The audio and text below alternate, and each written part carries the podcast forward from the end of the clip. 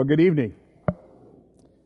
We're glad you all came back tonight and uh, had a wonderful service here. The Lord is really blessing. I'm so glad to hear about uh, Camp Bahama and all the wonderful things that are happening there, how God is blessing.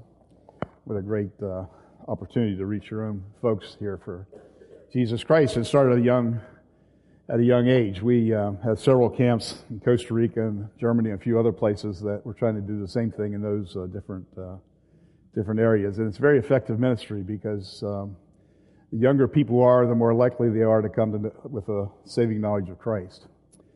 Um, I have a sort of an overview, kind of a, a, video that I like to show about our mission. As I told the Sunday school class tonight, uh, we're in 54 countries around the world.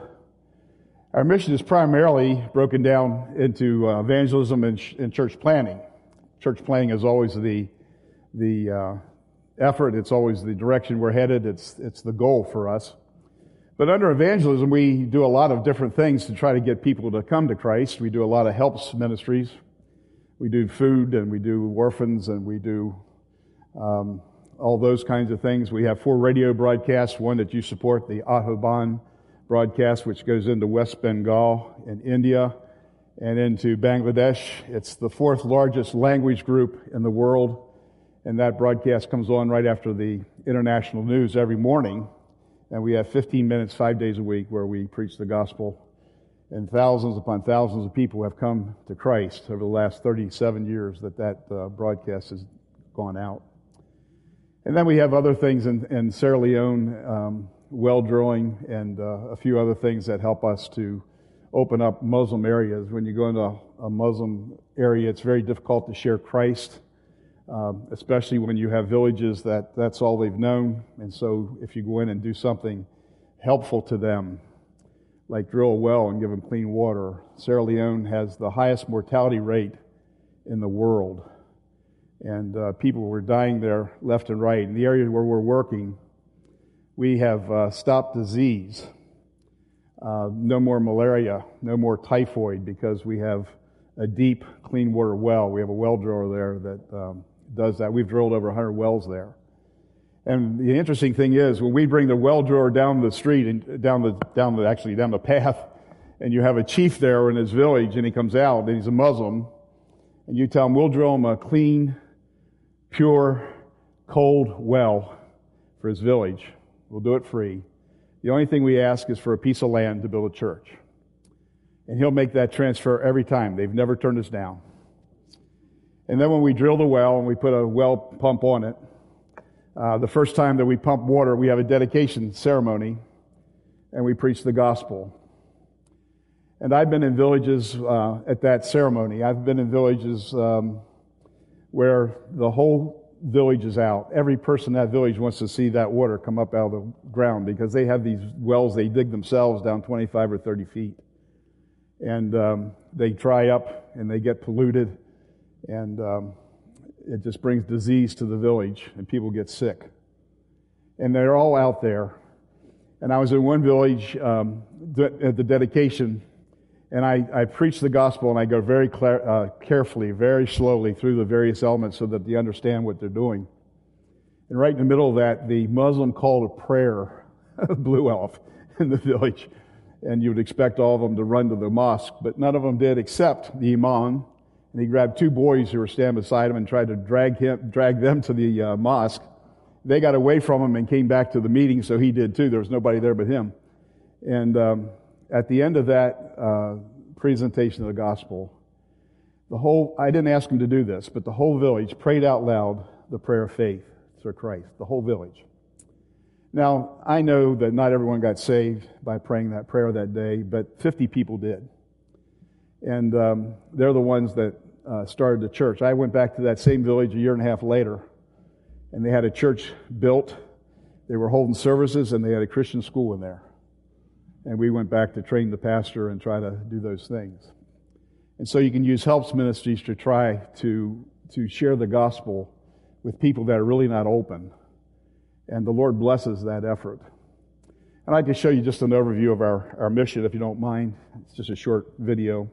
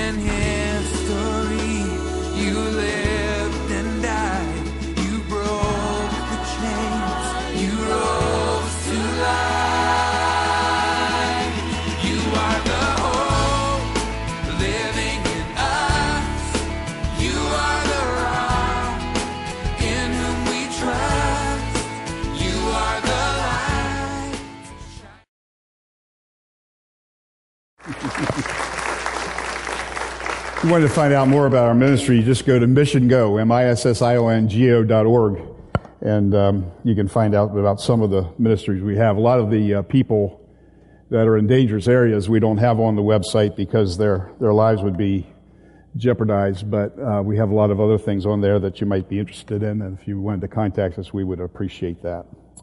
Now, at the business at hand, this morning we talked about touching people, and we saw this morning that. Um, if we want to touch people, we need to be touched. And um, the Lord needs to work in our lives and touch us and change us. And tonight we want to talk about changing lives. And of course, the, uh, the best way to change a life is to bring a person to Christ.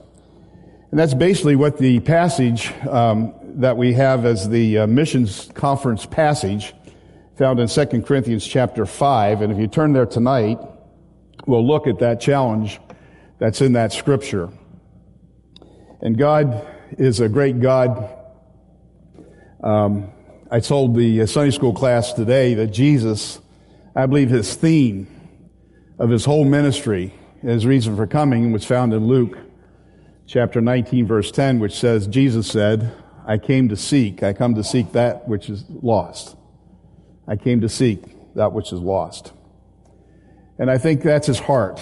And I think that as he looks down on this world and he sees the 707 billion people that inhabit this world right now, you'd have to say that his heart would be broken. This morning we spent a lot of time talking about the holiness of God. And um, holiness is, a, is who he is. It's his character. And basically he can't be in the presence of anything that's not holy. He can't be in the presence of anything that's sinful, anything that's unclean, because a holy, pure, perfect, undiminished, unblemished God. and He's mighty and powerful. And I think tonight, as we, we look at these scriptures, I think some thing, there are things here that um, they're not really a call to ministry. They're really uh, obligations. They're really commands for us to do as Christians once we become a believer in Christ. I think the things that are found in this uh, passage are things that we are required to do as believers. And we'll find out tonight that we are actually God's representatives here on earth. And we are all He has, you and me, to do the work. He works through believers in this generation as He has in every generation to reach their generation for Christ. And so we're the ones that have to take the gospel. We're the ones that have to be the spokesman for God here on earth. And we can do that in many ways. We can do that by the spoken word or by using the word of God. Faith comes by hearing and hearing by the word of God. That's the proper way to do it. But also by our lifestyle and the way we act and react to people that we come in contact with. Because if we're a believer in Jesus Christ, we are His representative and we ought to act like His representative. We ought to act like Christ and we ought to do things that Christ would want us to do. And so I think this passage sort of brings that out better than maybe any other passage in the Word of God. And of course, it's right with your theme, touching people and changing lives. So let's look into the scripture in 2 Corinthians chapter 5. And I want to I want to begin tonight down in verse 14. It says, For the love of Christ compels us Actually, that word has the idea of controlling us. The, it should be the love of Christ controls us. We should be in so love, so in love with Christ that we sense His presence and we sense His love and it should control us and should control everything that we do. It says the love of Christ compels us because we judge thus that if one died for all, then all died. Now those of us of believers, we had received Jesus Christ as our personal Savior. And one of the things that happened, one of the best things that happened at the moment you receive Christ your Savior by faith, for by grace you're saved through faith. It's not yourselves. It's a gift. It's a gift. It's a gift of God, not a works as they man should boast. The moment you receive Jesus Christ, the gift that God has given to us, the Lord Jesus, as He dies on the cross, as He rises from the dead. When you receive the gift, well, the first thing that happens, or one of the first things that happen, is that you are totally 100% forgiven for your sins. Now that is a wonderful benefit because that immediately takes away all your guilt, or at least it should. And Jesus Christ, when He died on the cross, when He took the wrath of God upon Himself, when He paid the penalty for your sin, when he hung there as your representative and God the Father and his anger towards you and towards the sinfulness and the rebellion that you have in your heart and the waywardness in your soul, that was put on Jesus Christ and Jesus died for you and paid the penalty for your sin. Every last one of them. From the very first sin you ever committed to the last one you're going to commit before you die. That's past, present, and future sin. You're forgiven. What a great thing that is. And that's what it says here. That's what it's telling us here. It says, For the love of Christ compels us because we judge thus that if Christ died for all, He died for all believers, those of us who are receivers of His grace, then all died. We all died with Him on the cross of Calvary. This is taught over in Romans chapter 6. Romans chapter 6, 6 says, we know that our old self was crucified with him in order that the body of sin, the body of sin, all your sin, the body of sin might be brought to nothing so that we would no longer be enslaved to sin. So you've been freed of sin. It's been paid for. It's gone. Now you can sin today and you can sin tomorrow and that's going to have an effect on you because God always judges sin in your life. But for eternity, your sin is all forgiven. And that should, that should free you up to be who you are. That's one of the beauties of the Christian life. I think that might be one of the best things that happens to believers because at the moment you receive Christ, your sins are totally forgiven and you're, you're free to be who God created you to be. And you can live the way God wants you to live. And of course, that's to serve Him. And so all your sins have been taken away. That also means that you can't blame your sin on somebody else. You know, as much as I like, I'd like to blame some of my sins on my wife. Because she sometimes sends me the wrong way. And you have the same thing. But I can't do that. I can't also blame my sins on the devil. The devil made me do it. No, if you sin after you're saved, it's because you willfully rebelled against God and His Word, and you're responsible for what you did. And there will be consequences for that sin. But for 1 John 1 9, if we confess our sins, He's faithful and just to forgive us our sins, and He cleanses us. He purifies us from all unrighteousness. You get back in fellowship. But you don't have to sin. And if you do, blame yourself. Don't blame God. Don't blame anybody. Don't blame your circumstance. Don't blame your boss. Don't blame your spouse. Don't blame your children. Don't blame your church. You did it. Take responsibility for it and make it right. That's what God wants us to do with sin. Take responsibility for your wrongdoing. Confess your sins. And if you've sinned against someone else, the Bible tells you you go to that person and you make it right. And we'd have unity in the church. If believers would carry this out. If you look at the discipline, the way it's laid out in Matthew 18, you know, you go to your brother if you sin against him. There's something between you and your, your brother or sister in Christ. You're supposed to go to them and straighten it out. And of course, the last phase, if you can't straighten it out, the church is supposed to get involved. Because there's supposed to be unity in the body. There's great there's a great impact in society if the body is unified. If everyone who is a member of Calvary Bible Church would be unified and would love one another and care for one another and meet each other's needs and would confess our sins to one another, this would be a supernatural body that would make a tremendous impact for Jesus Christ. And basically that's what the passage is introducing us to because sin is a big problem. But Jesus Christ took, took care of it. Verse 15, and he died for all. Jesus Christ on the cross died for all. But only the believers are the ones that have their sins forgiven. And he died for all, and those who live should no longer live for themselves. You shouldn't be living for yourself. You should be living for Christ. He's the one who did all the work on the cross. You didn't do anything to have your sin forgiven. You didn't do anything.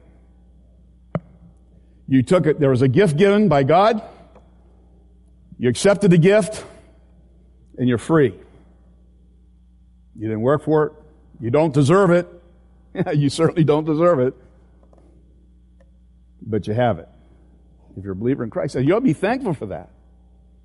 You ought to be thankful to God that your sins are forgiven because it takes away guilt. You know, some of us have committed sins years ago and we're still carrying them around. We confess them, but it just keeps coming back. Oh, I did this terrible thing. I'm so embarrassed. There's shame in my life. And we carry it around and it keeps coming back. Satan uses it over and over again. Brings it back. You sinned over there. You're no good. God can't use you because you sinned. Jesus forgave that sin. I don't care what it was. I don't care how bad it was.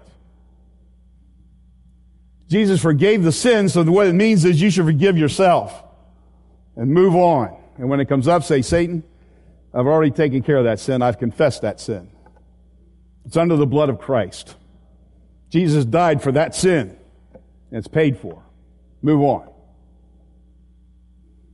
If we would do that, we would have a whole new focus on life. We would be a different person because we wouldn't all constantly be held back by the things that we've done in the past because all of us have a bad past.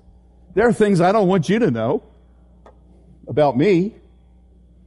I used to tell my church if they would know how I acted in my teen years, uh, they wouldn't have me as pastor of the church. But the wonderful thing is, I'm forgiven.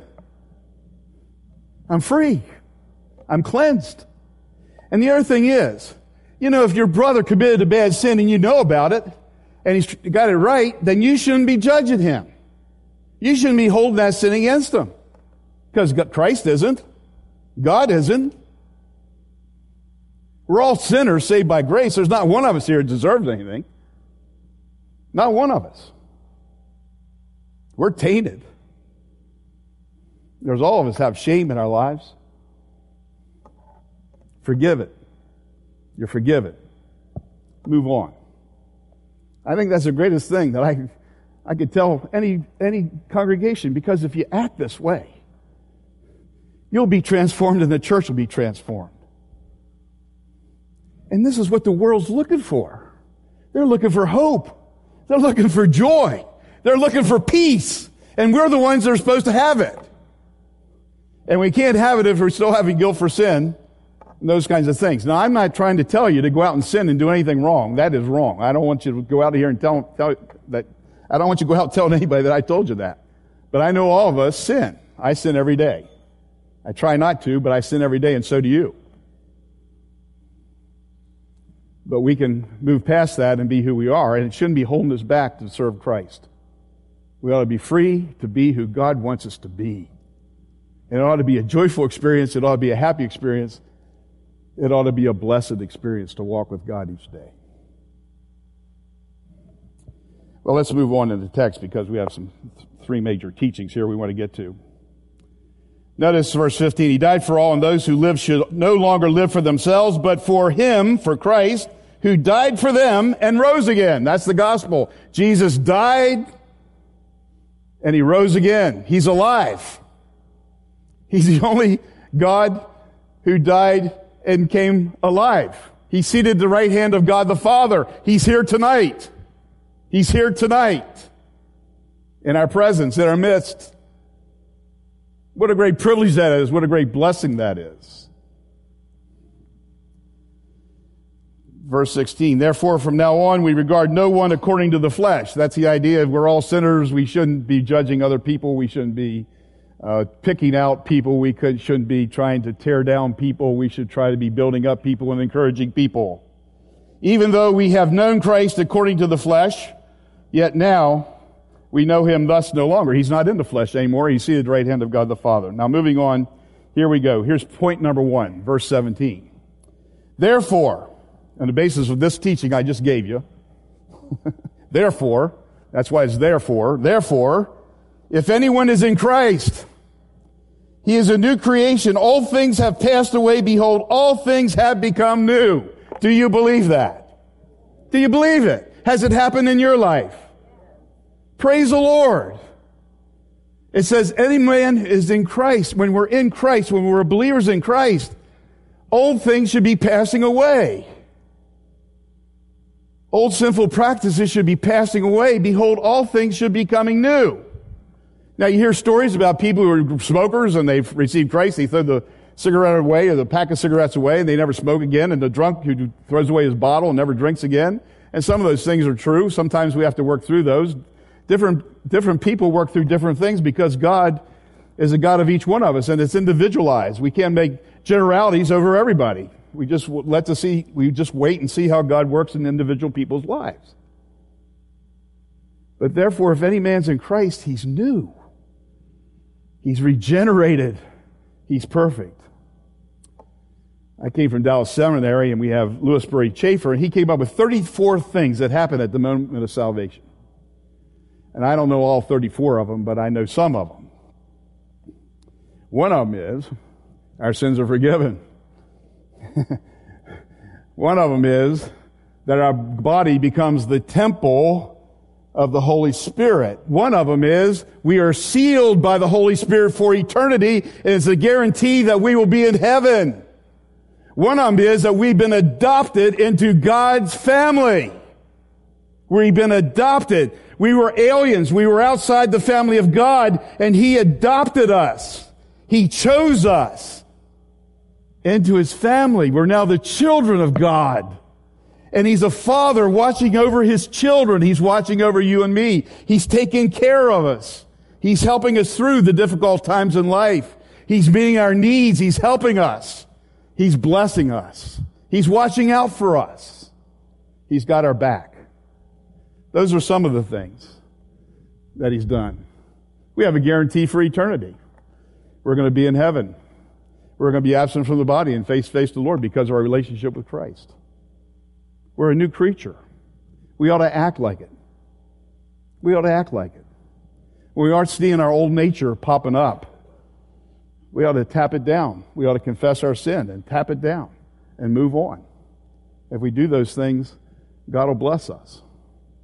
And I think this is sort of like the, the preamble for the, for the thing that God has done for us.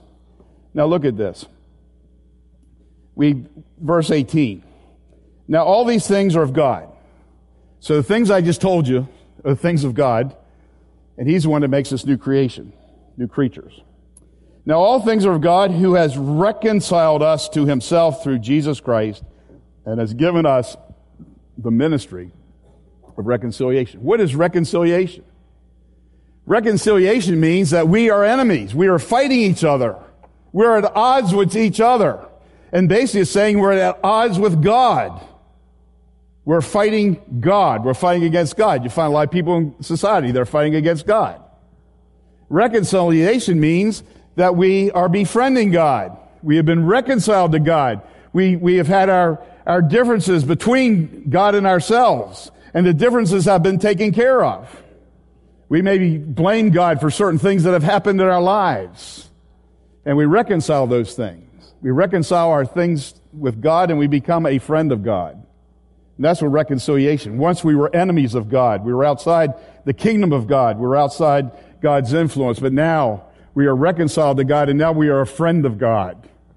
And we're good friends with God.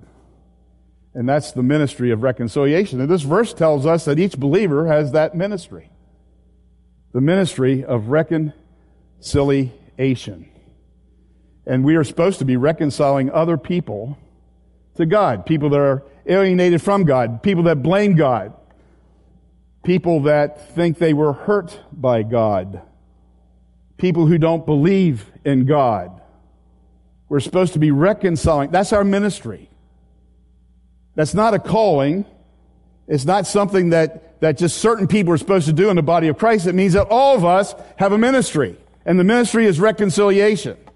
And we're supposed to be reconciling ourselves to God. We're supposed to be sharing the gospel with those who have never heard. Sharing the gospel with our friends and relatives.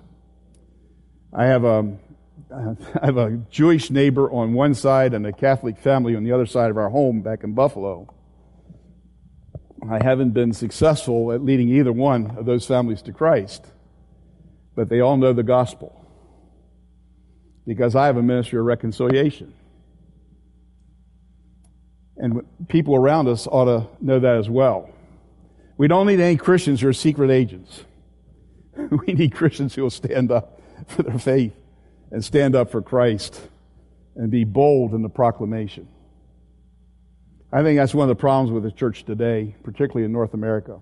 I don't know about here because I don't live here. But in North America, we have a lot of people that claim the claims of Christ.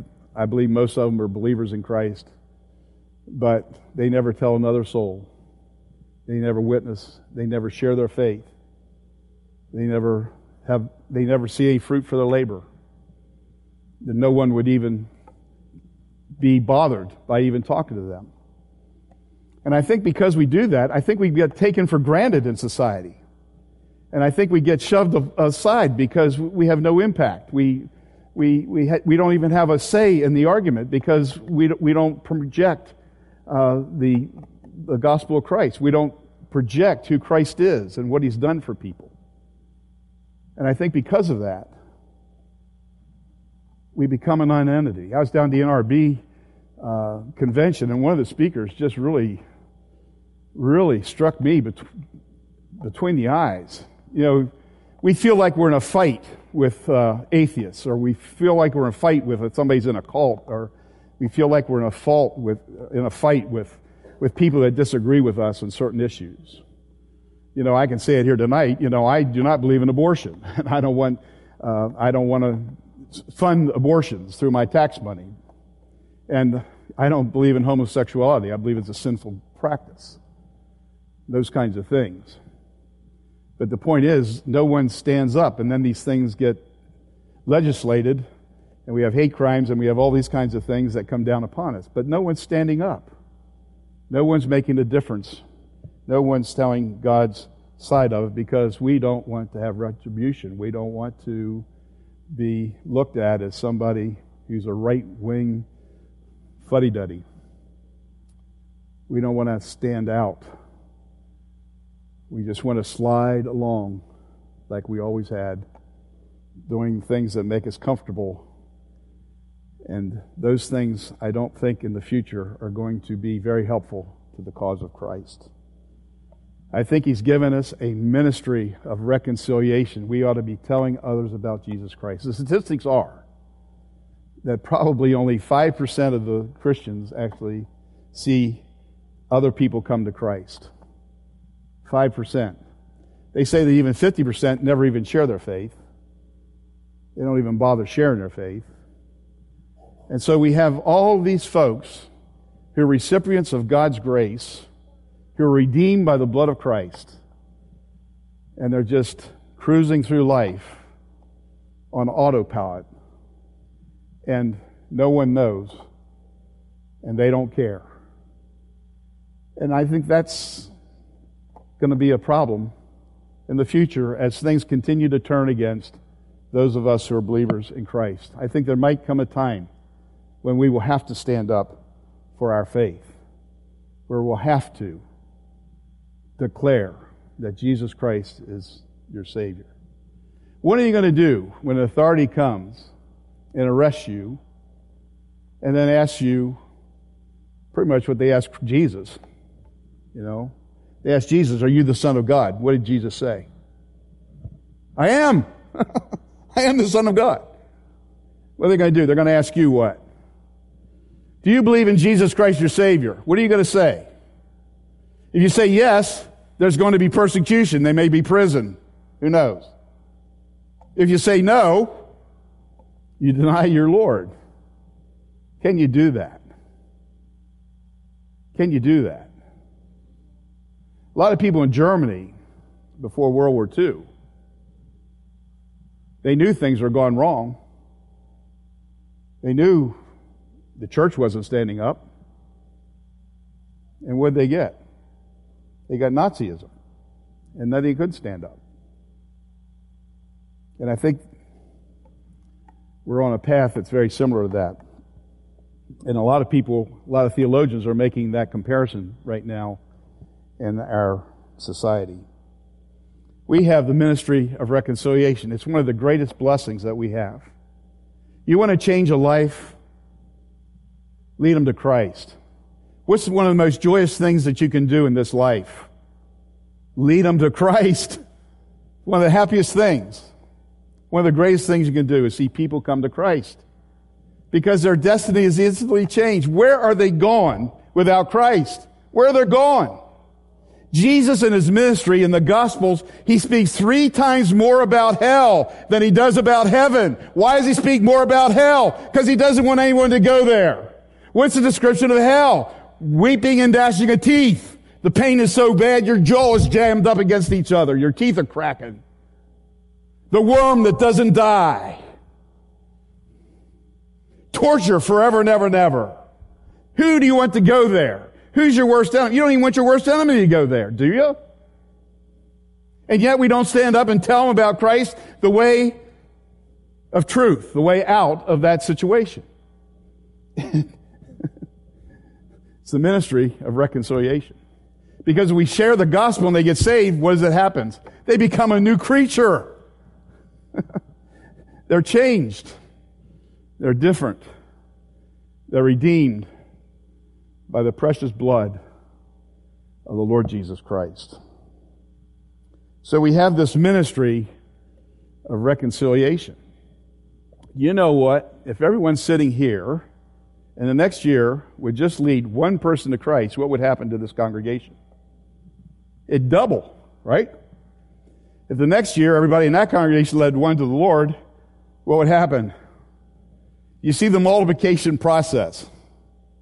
You see the impact that this church can have just by leading one person leading one person to Christ. You can get to a place where this church isn't, you know, you'll be at two services and then three services and then you'll have resources to build a bigger church somewhere. But the statistics are that that won't happen.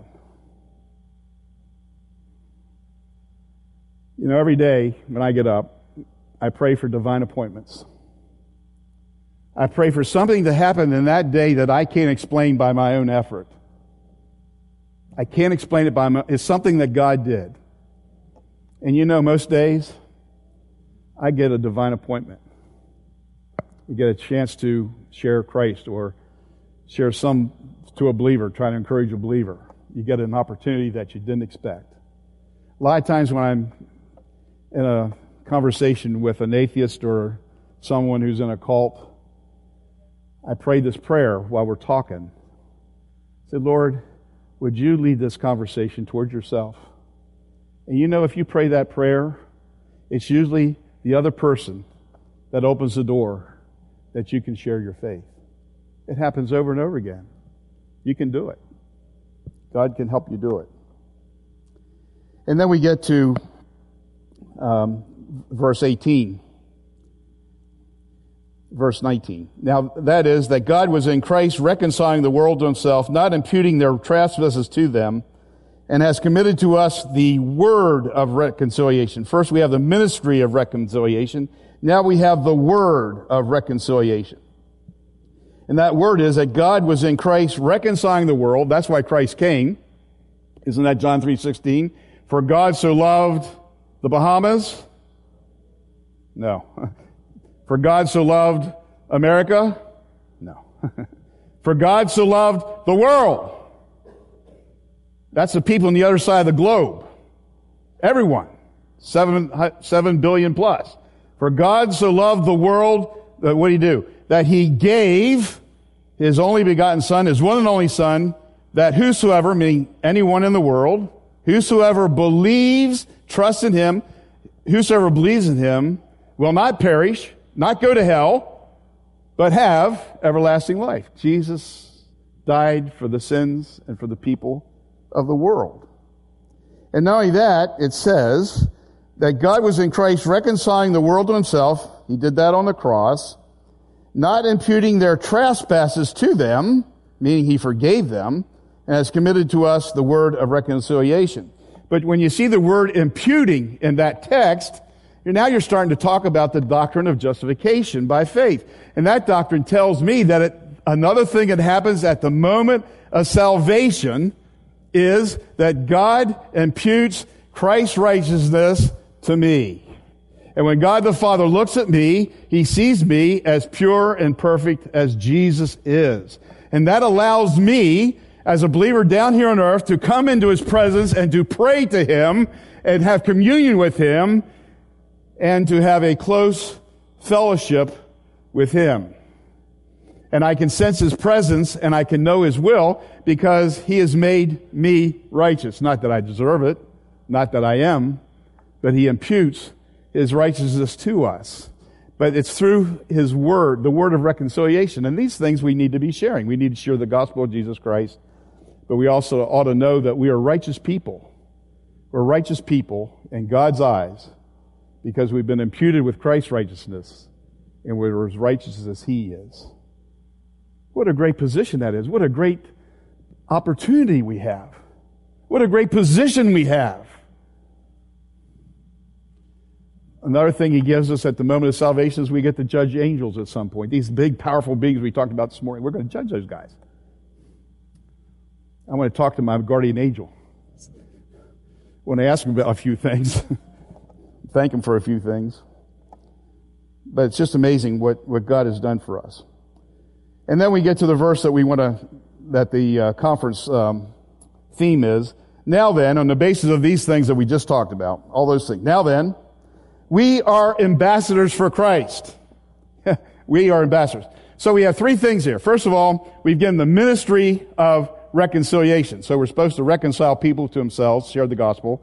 We have the word of reconciliation, is what Christ did on the cross and all his work in our lives and the things that he's done. And now we have the fact that we are called ambassadors for Christ. We've been given a position. You have to give, you have to get this position. It has to be, um, you have to be chosen for this position. Now I have, um, uh, uh, I've got the uh, four things that, that makes up an ambassador. And here they are.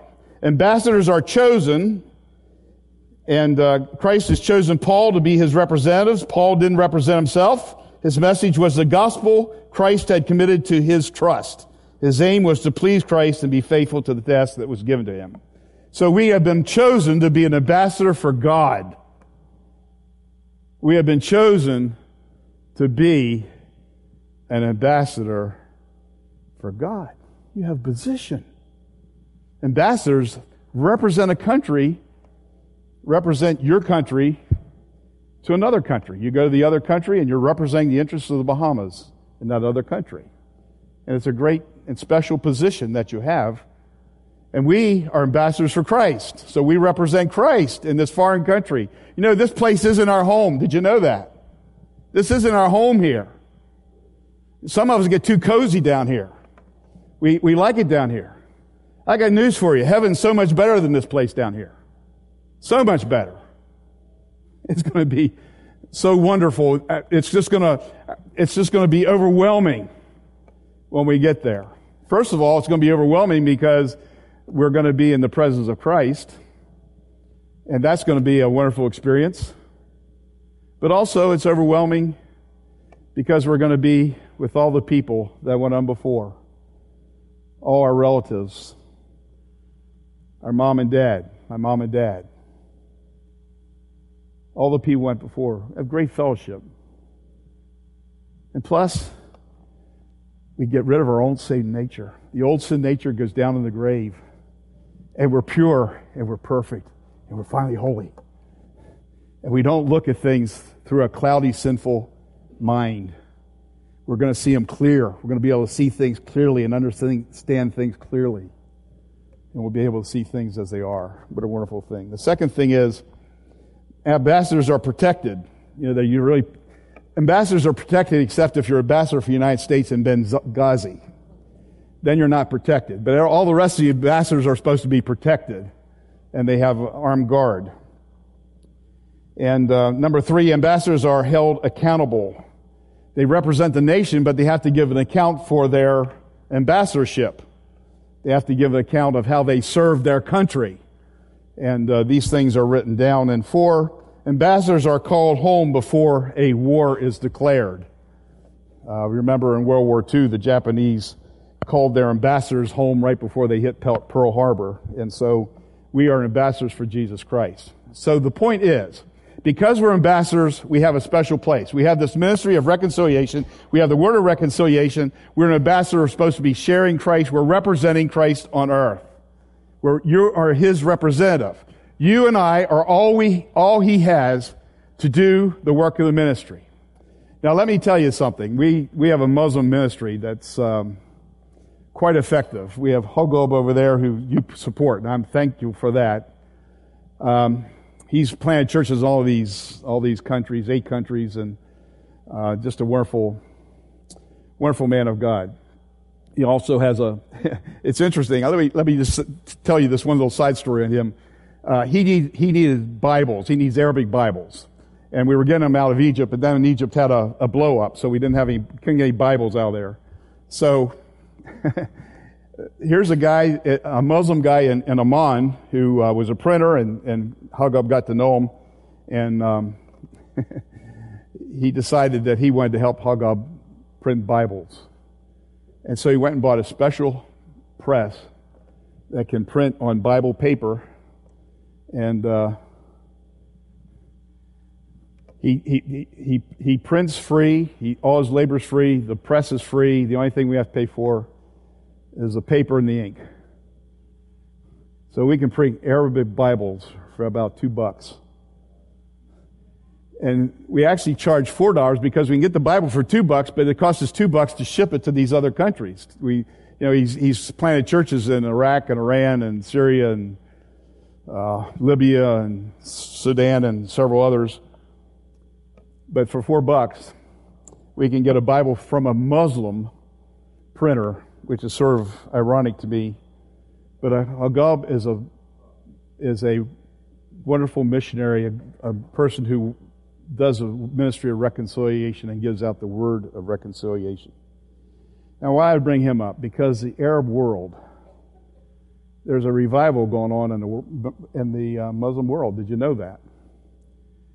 And people are seeing visions of Christ in their sleep.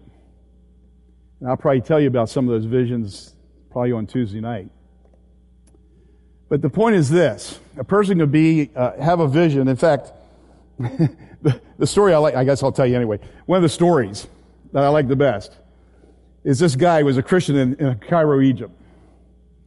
And in the middle of the night, he had two guys show up with a gun in his bedroom, and they kidnapped him. They drug him through the streets of Cairo, and they wound up at the big mosque in the middle of Egypt, which is the mosque of Egypt. They took him inside the mosque. They took him downstairs into a side uh, room down in the basement. They took his blindfold off, and there were six imams there. These six imams had had a vision of Jesus, and it had changed them. They wanted to find Jesus. And this Christian was able to share the gospel, and these people were saved. Now, I didn't used to believe in dreams and those kinds of things.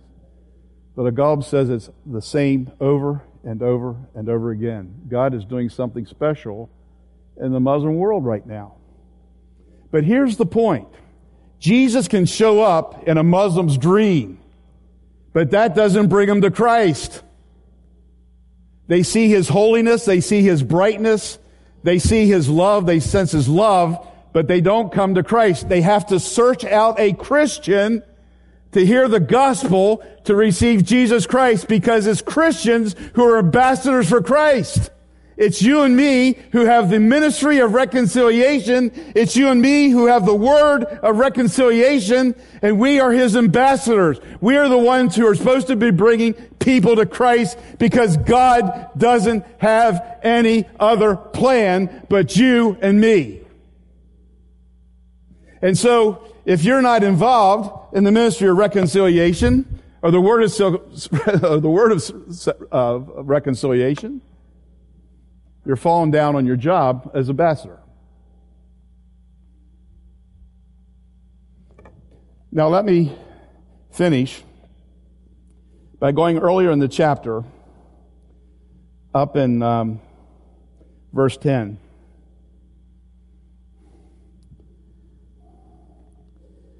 For we must all appear before the judgment seat of Christ,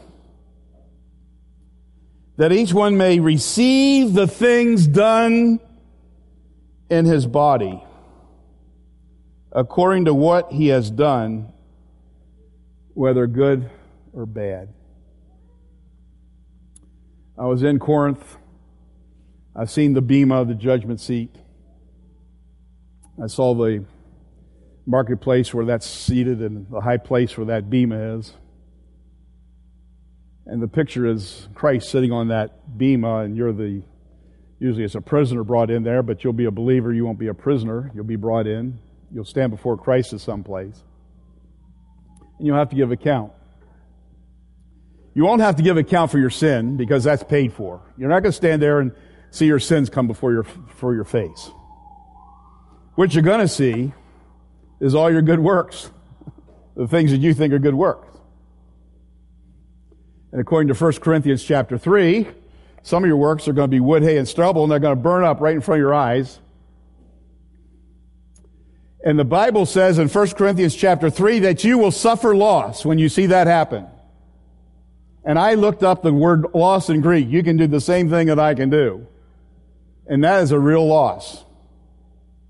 You're going to sense a loss that you wasted your life here on earth. I'm not saying it's the Word of God. But some of your works are going to be gold and silver and precious stones, and you put the heat to that and it purifies it, but it still remains. And you get, you get a crown. You get rewarded for good works. You get crowns. You get blessing. Now, I don't know about you, but standing before Jesus Christ giving an account of my life is a scary, a scary proposition. I can't even imagine it. The first time I, I, taught a Bible class, I stood up in front of a men's Bible class back in York, Pennsylvania. When I was there, my knees were knocking so bad that I could hardly stand up.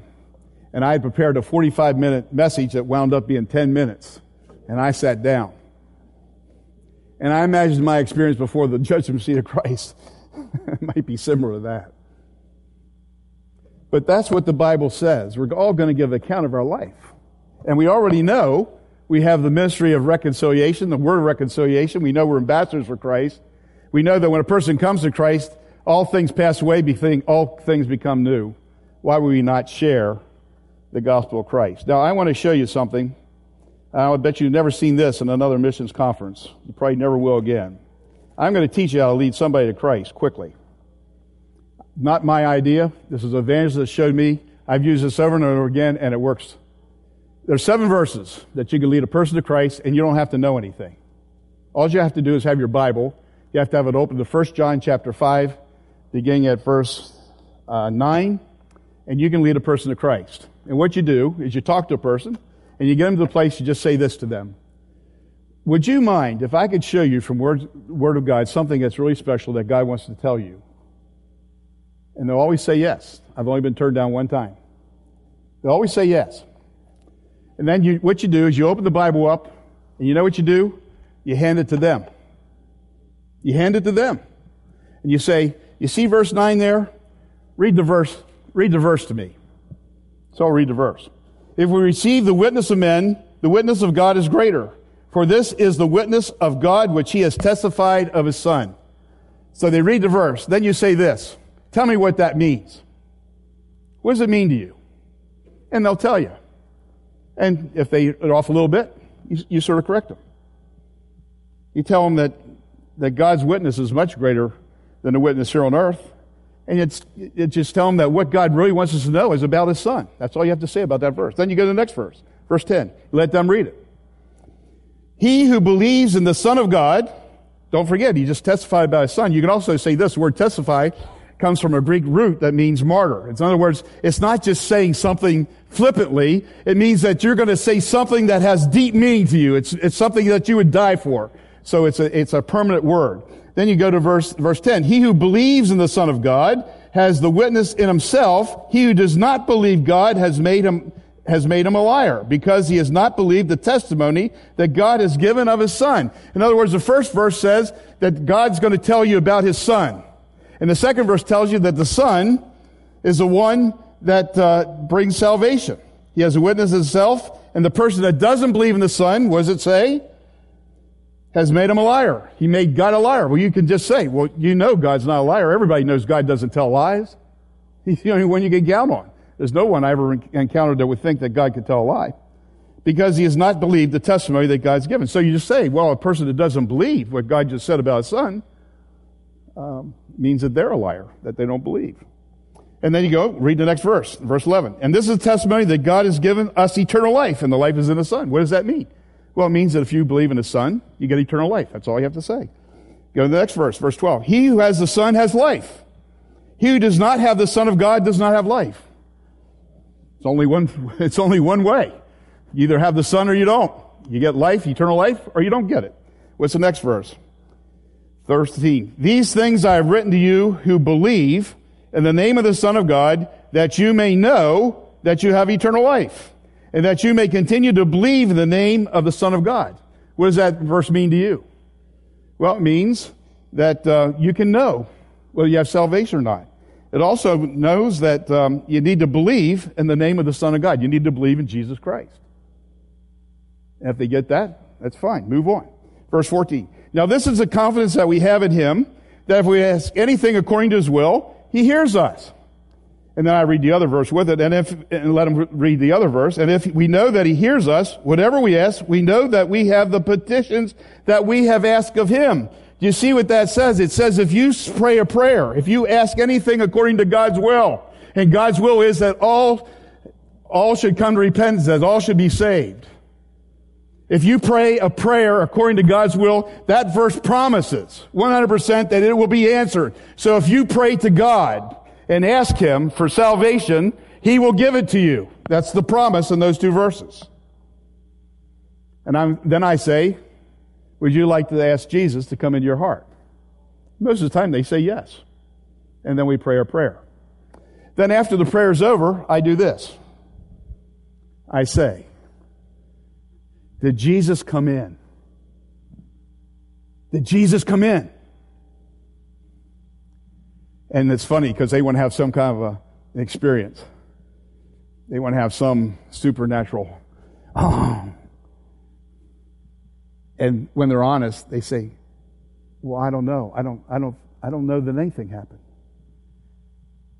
Then I go, "Let's go back and read verse 14 and 15 over. Now, this is a confidence that we have in Him that if we ask anything according to His will, He hears us." Did you ask anything according to his will? Yes. Did he hear you? Yeah. And we know that if he hears us, whatever we ask, we know that we have the petition that we have asked of him.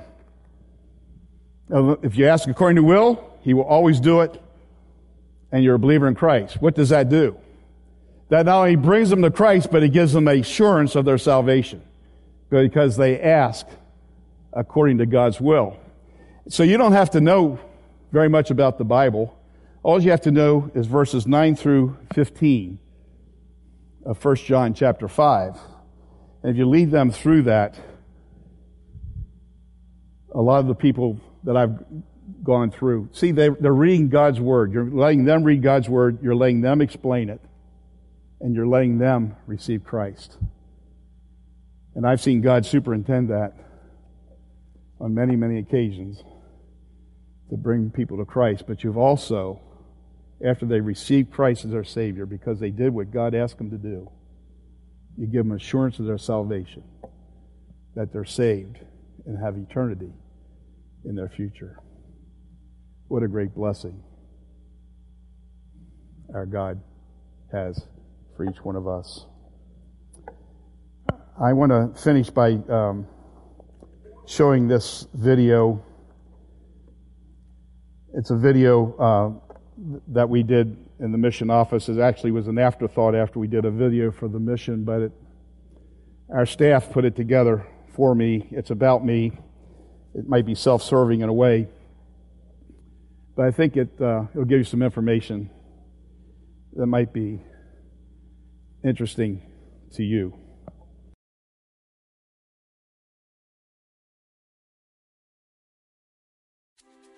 The reason I do what I do is because uh, I was saved at the age of 12 in a vacation Bible school. I grew up as a Lutheran and we never heard the gospel. And I was saved at a Baptist church and after vacation Bible school, but I never had any growth. And, and finally, um, when I was um, in my early 20s, I met my wife, who was a very devout Christian. At the same time, I went to service, and my best friend became a Mormon.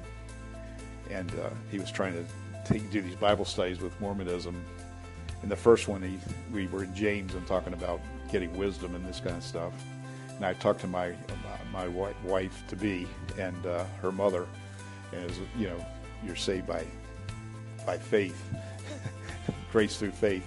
So I got confused. So I started reading the Bible for the very first time and to figure this out because one's works and the other's uh, faith and grace.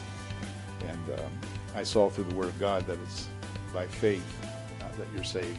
Mm, hallelujah. And I, the verse that brought me to, to, Christ was believe on the Lord Jesus and you will be saved. Not you can be, but you will be saved. Right. I was married and uh, we went to Okinawa in a, service. My wife came over six weeks after I, I was uh, stationed there. And we lived there two and a half years until I got out of service. And when I came back, because we had worked with missionaries and had done evangelism in, in Okinawa, Mm-hmm. I really blasted my family. I really tried to get them saved in the flesh, and I turned them all off. And then when I really turned off was my mother, who was uh, she was a head nurse recovery room at the cop, at the hospital there, a very intelligent lady, but she's a lady that could only see black and white. Couldn't, faith yeah. was a concept she just couldn't she couldn't buy. Mm-hmm. And so all these years I was praying for my mother and praying for my mother, and she never came to to faith. And because you know you want your mom and dad and your your brother to uh, to wind up in heaven and it always gave me a burden for souls. And I've had a burden for souls my whole life because of that. Yeah. And finally, at the end of her life, uh, she got Alzheimer's, and I thought, um, I thought God uh, wasn't going to answer that prayer. I thought he couldn't answer the prayer because she was out of her mind when you go and talk right. to her. She didn't even know who you were. Right.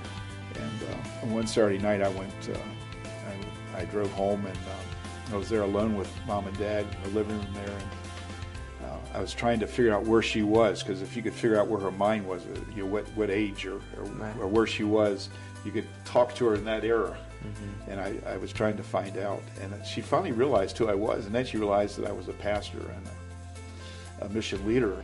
Then she remembered, she was way back in my childhood, and she remembered that, I, you know, she remembered me as a kid because I was the oldest one. I was the best one, but I was the oldest one. and she remembered me there, but she, and she knew who I was now, but she couldn't remember the intervening years. Right. And she thought that she abandoned me. And I said, No, Mom, you didn't abandon me. You were a good mother. Uh, you, you did so many things for us. You cared for us. You loved me. You, you took care of me. She said, Oh, I abandoned you. I abandoned you. She said, I have such guilt. And I said, Mom, I said, I know someone that can take that guilt away. And she said, Well, who's that? I said, Well, it's Jesus. I said, Can I tell you about him? Yes, tell me about him. So I told her the gospel. And I said, Mom, would you like to ask Jesus to come into your heart? Yes, I would like to ask Jesus to come into my heart. I started praying the uh, the prayer of faith with her, and she prayed it out loud. And she's such a quiet person; she would never pray it out loud in front of Dad. She prayed out loud in front of both of us, and, and she prayed out loud to receive Jesus Christ as her personal Savior. And then she was laying, she was up like this in her chair. And after the prayer was over, she went like this. Such peace. and my mom came to faith after 42 years of prayer because I had such a burden for my parents and particularly for my mom, I have a burden for the world because I don't want anyone to go to hell. I want everybody to be redeemed. Amen. And I want everyone to have a chance to uh, be in the presence of Christ throughout eternity. And so the Lord took me from a small town that doesn't even exist has maneuvered me around and has got me to this position which I don't deserve. And uh, has allowed me to minister to the world in a certain sense to our people. Amen. And uh, so God's good.